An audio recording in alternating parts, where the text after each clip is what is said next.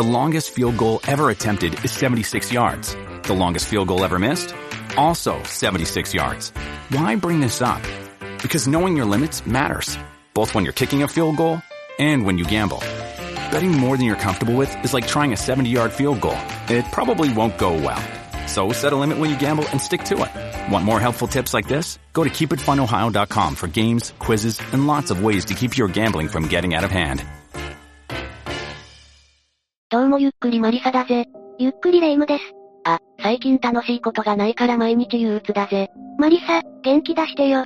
でも、時には人生で、むしゃくしゃしたり憂鬱になったりする時があるだろ。確かにあるね。そんな時は気分を切り替えるのが一番だけど、なかなか気持ちを切り替えるのは簡単じゃないよね。やっぱり、そうだよな。気持ちを切り替えるのは難しいよな。そうだね。じゃあ、今回は自分の人生に絶望し、むしゃくしゃした犯人が起こした岡山駅突き落とし事件を解説するよ。それでは、ゆっくりしていってねまずは事件の全貌から解説していくよ。岡山駅突き落とし事件は、2008年3月25日に西日本旅客鉄道 JR 西日本で発生した殺人事件だね。突き落としってことは、犯人が被害者を駅に突き落としたってことだよな。そうだね。この事件の犯人である A、事件当時18歳は、岡山市駅元町の JR 岡山駅の山陽線ホームで、事件当時38歳兼職員の男性 B を駅のホームに突き落とし、B は福山行き下り普通電車にはねられ、死亡した事件となっているよ。一体どんな理由で A は B を駅のホームに突き落としたんだろうな。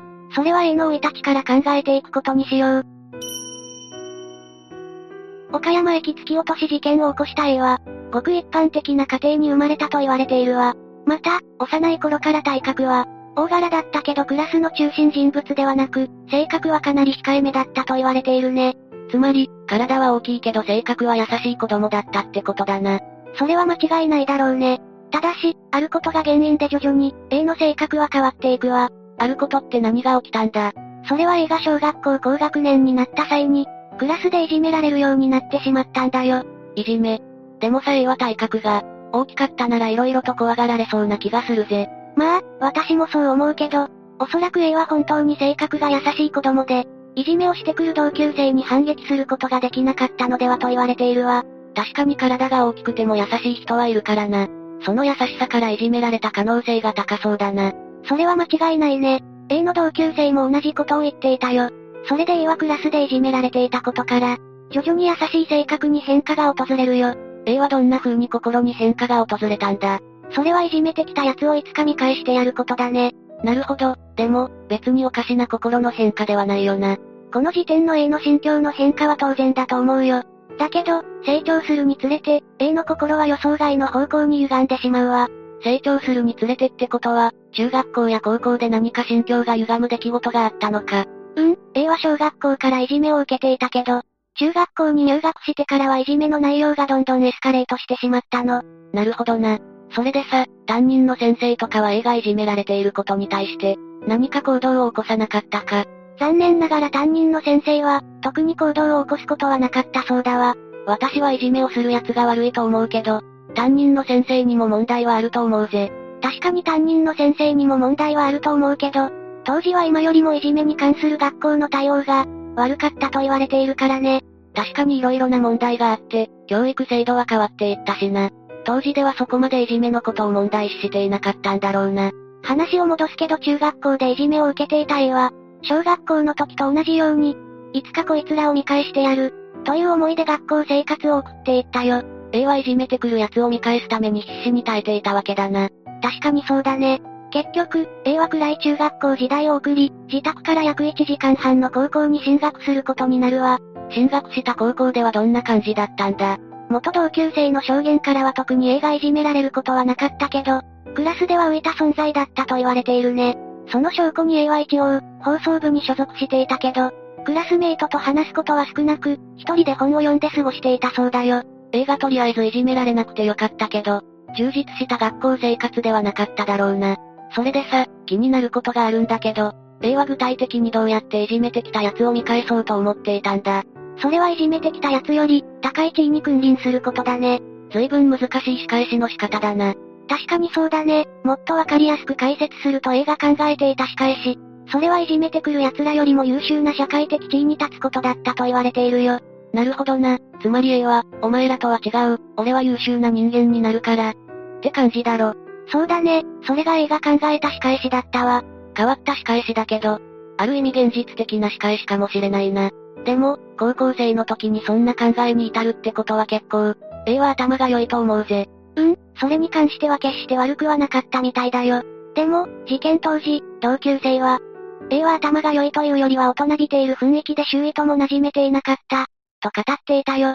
確かに純粋な高校生の思考回路とは、少し違った感じだな。また、A は仕返しを行うために常に高い理想を持つようになったと言われているね。高い理想ってなんだ？それは優秀な学歴を手に入れることだよ。なるほど、確かに社会的に優秀な人は高学歴な人が多いからな。でも、そんなことを小学校の時から A が考えていたとは思えないぜ。それは私も同感だけどおそらく、A は小学生の時にいじめをする奴らよりも優位に立ちたいと思い、やがて高校生になると学歴で優位に立つという考え方が定着したと思うよ。なるほど。その証拠に A は高校1年生の時から、東大に行く、と東大農学部を志望していたと言われているわ。ものすごく高い目標だな。それから、高校2年生の頃には兄弟医学部を志望するようになったと言われているよ。どちらも難関大学だな。それで、A の学力は高かったのか。A の学力は決して低くはなかったと言われているけど、志望する東大や兄弟に受かるほどでは、なかったと言われているわ。そうか。担任の先生はそのことで A と話をしなかったのか。三者面談で A は担任の先生から難関大学を目指すのではなく、地方の大学に推薦で入学することを勧められたけど、結局 A は自身の志望を変えることはしなかったわ。A はどうしてもみんなが驚くような学歴を取得したかったんだろうな。それは間違いないだろうね。その学歴を取得することが A にとって、一種の夢であり使命だったと思うよ。だけど、現実的には自分の志望する大学には届かない。色々と苦しい葛藤だな。でも、A の価値観は一般的な高校生の価値観とは大きく違う気がするぜ。確かにそうだね。もしかして、A の両親は学歴にうるさい人だったのか。詳しいことはわからないけど、そういった情報は出てきてないから、ごく一般的な両親だったと思うよ。なるほどな。話を戻すけど、やがて A は高校3年生となり受験シーズンを迎えることになるわ。だけど、ある問題が起きてしまうの。一体何が起きてしまったんだ？両親の経済状況が悪化し、A は大学に進学することができなくなってしまったの。え、それは A にとって最悪の事態なんじゃないのか？うん、それは間違いないね。結局 A はいろいろなことに落胆し、学校の成績は下がってしまったよ。A はその後どうしたんだ ?A は高校在学中に就職活動は行わず、卒業し、その後はアルバイトをしながら、簿記の資格を取得するために、日々勉強していたと言われているよ。少し意外だな。落胆して目標が決めれない日々を送ると思っていたぜ。確かにそうだね。だけどここで A はあることを目指すようになったと言われているよ。あることってなんだ？簿記の資格を取ることじゃなかったのか？うん、それもあるけど、やっぱり正社員として働きたいと思うようになったんだよ。なるほどな。A が正社員を目指した理由は、一家の生活が困窮していたからと言われているわ。確かに一家の生活を変える必要があったらバイトでは難しいな。それで、A は正社員になることができたのか。それが、もともと性格が暗かった A の就職活動は難航し、いくつもの不採用通知を受け取ることになってしまったわ。それは、精神的にかなり厳しい状況だな。確かにそうだね。志望を諦め、大学進学を諦め、就職活動は難航。その結果 A は精神的に、かなり不安定になったと言われているよ。人間は目的を失った時のダメージはかなりでかいからな。おそらく A の精神状態はかなり混乱していたことは間違いないだろうな。それから、しばらくして A にとって興味深い事件が起きることになったよ。興味深い事件って、それは土浦連続殺傷事件だね。その事件は聞いたことがあるぜ。確か未成年の自殺願望者が茨城県土浦市で、無差別の通り魔を行った事件だよな。その通りだよ。もしかして、A も土浦の犯人と同じことをしようと考えたのか。うーん、それに関しては考えが分かれているけど、何らかの影響を受けていることは、間違いないと思うよ。その証拠に A は事件当日の所持品に刃渡り12センチの果物ナイフを持っていたからね。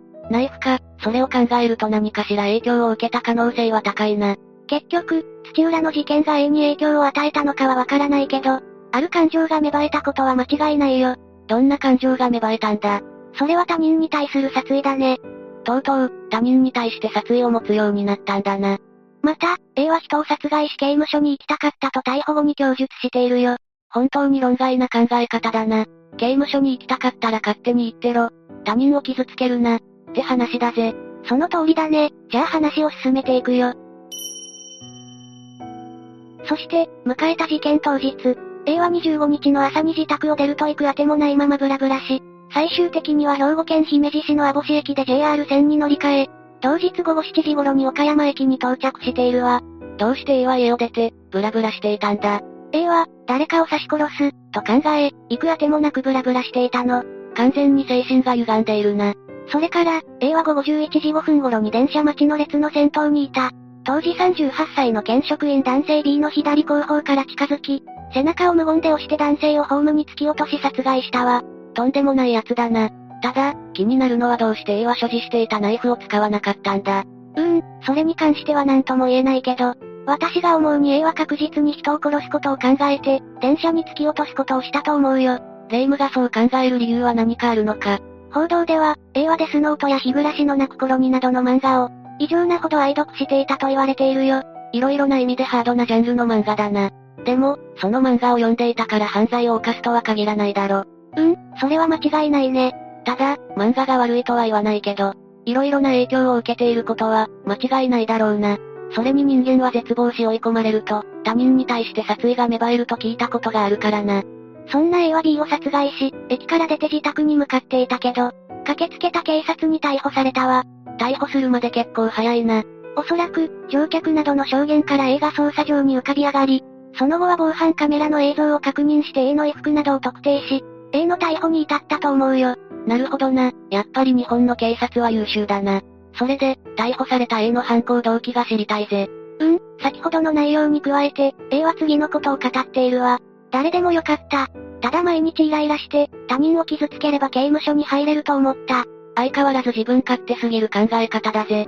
この話以外に A は何か言っていなかったのか。それが、逮捕当時 A は未成年だったから、あまり公開される情報がなかったわ。そうか。A は未成年だったわけか。それなら出てくる情報は少なくなるだろうな。それでさ、被害者の遺族たちはどんなコメントを残しているんだ？事件後、被害者の葬儀が行われ、葬儀には岡山県知事も訪ねたわ。葬儀の際に、岡山県知事は、彼は人望があり温厚で、将来を嘱望されていた。無念だ、とコメントを残しているよ。また、葬儀では B の長女の手紙が読まれ、手紙の内容は、いつもお仕事頑張ってくれてありがとう。辛い目にあったと思うけど、みんな父さんを心配していた。とても悲しくてなりません、という内容だったわ。その他にも B の祖父は A に対して、しっかりと償って、社会に出たら世の中のためになる青年になってほしい、と語っているよ。遺族はさぞ無念の気持ちだっただろうな。それで、裁判の結果はどうなったんだ？A は裁判を受ける際に精神鑑定を行い、広範性発達障害、と診断されているよ。広範性発達障害ってなんだ？広範性発達障害とは、自閉症やアスペルガー症候群、その他の自閉症性疾患の総称のことだね。また、その中で知的障害を伴わないものを、高機能広範性発達障害に分類されているよ。なるほどな、障害を抱えていたわけか。だけど障害を抱えているからといって、犯罪を犯していいわけじゃないからな。それは間違いないね。結局、2009年6月17日に岡山地方裁判所が懲役5年以上10年以下の不定期刑に処され、A は佐賀少年刑務所で服役することになったわ。ということは現在、A は出所しているな。うん、A は現在出所していると思うけど、その後の情報は出てきてないね。本当に自分の行為を反省して、更生してほしいものだぜ。確かにそうだね。でも、私は未成年の判決が少し軽すぎるような気がするけどな。確かにそれは否定できないね。この事件が起きた時は未成年に関する法律の改正が世論で叫ばれたけど、結局は大きな改正は行われていないね。どうして、改正されないんだ？うん、いろいろな事情があるけど、法律を変えるのは簡単なことではないんだよ。まあ、それはそうだな。ただ、一部改正は行われているから、少年法も色々と手を加える必要があるのは間違いないだろうね。今後はどういった感じに少年法が変わっていくのか期待したいところだな。それに加えて、大切なことは映画構成すること。この事件のことを忘れないことが非常に重要だと思うよ。確かにそうだな。じゃあ、今回はここまでにするよ。ご視聴ありがとうございました。